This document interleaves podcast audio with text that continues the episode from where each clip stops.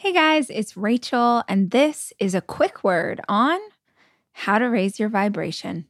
If you've never heard anyone talk about this idea of vibration, think of it as mood. Think of it as energy. Think of it as when you're having the best day ever and everything's just sort of clicking and you feel really good in your body and your spirit. You have energy, you feel focused as opposed to those times where you don't have that. Maybe you've had a really hard day or you got in a fight with your sister and you're struggling. You feel lower, you feel more lethargic, you don't have as much energy inside your body. That is the difference between a low vibration and a high vibration. And while sometimes there are circumstances that are affecting us and keeping us from feeling in control of the way we feel, most of the time, we do have the ability to affect our mood.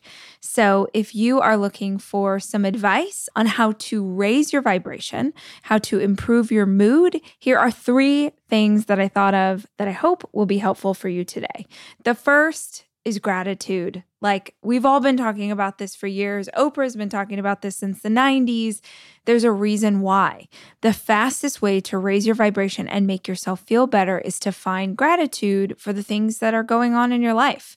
You can focus on big stuff. Like last week, the water was out in our house. We had water out in our area and we didn't have water for 24 hours. So we couldn't drink anything out of the faucet or wash clothes or take showers. And when the water finally got turned back on, oh, I was so grateful for it. You can be thankful for big stuff. Like, I'm so grateful that we live in this home when the environment that I grew up in was so different and wasn't this good and wasn't this caring. You can find gratitude for that. Or my very favorite is to find gratitude for something that has happened in the last 24 hours. Because if every single day you're looking for things to be grateful for, that have just happened, then you spend your day looking for more blessings. And when you look for more blessings, I promise you, you will find them. The second way that I love to raise my vibration, and this may seem silly, but it totally freaking works. It's moving your body set to music. That's it.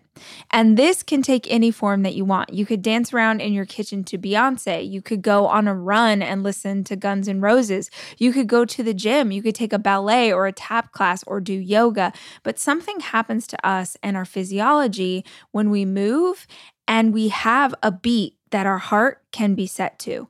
It really is powerful. And it's why I think dance is so inspiring. It's why going to a baseball game and singing, you know, take me out to the ball game with everyone swaying and singing the same words, or if you've ever been in a church service where people were singing worship music all at the same time, something happens to us when we move with music and it really does raise your vibration. In fact, the less you want to do it, the more powerful it's going to be if you actually take it on.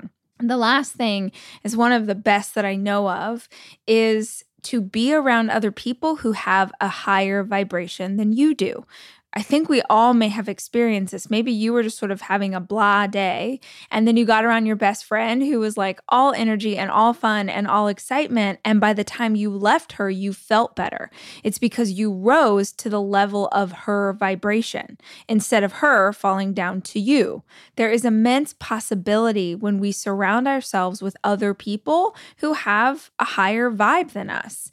In psychology, they talk about this idea of deliberate practice, of putting yourself into situations that you actually don't have as much skill at as the people around you and how profound that could be.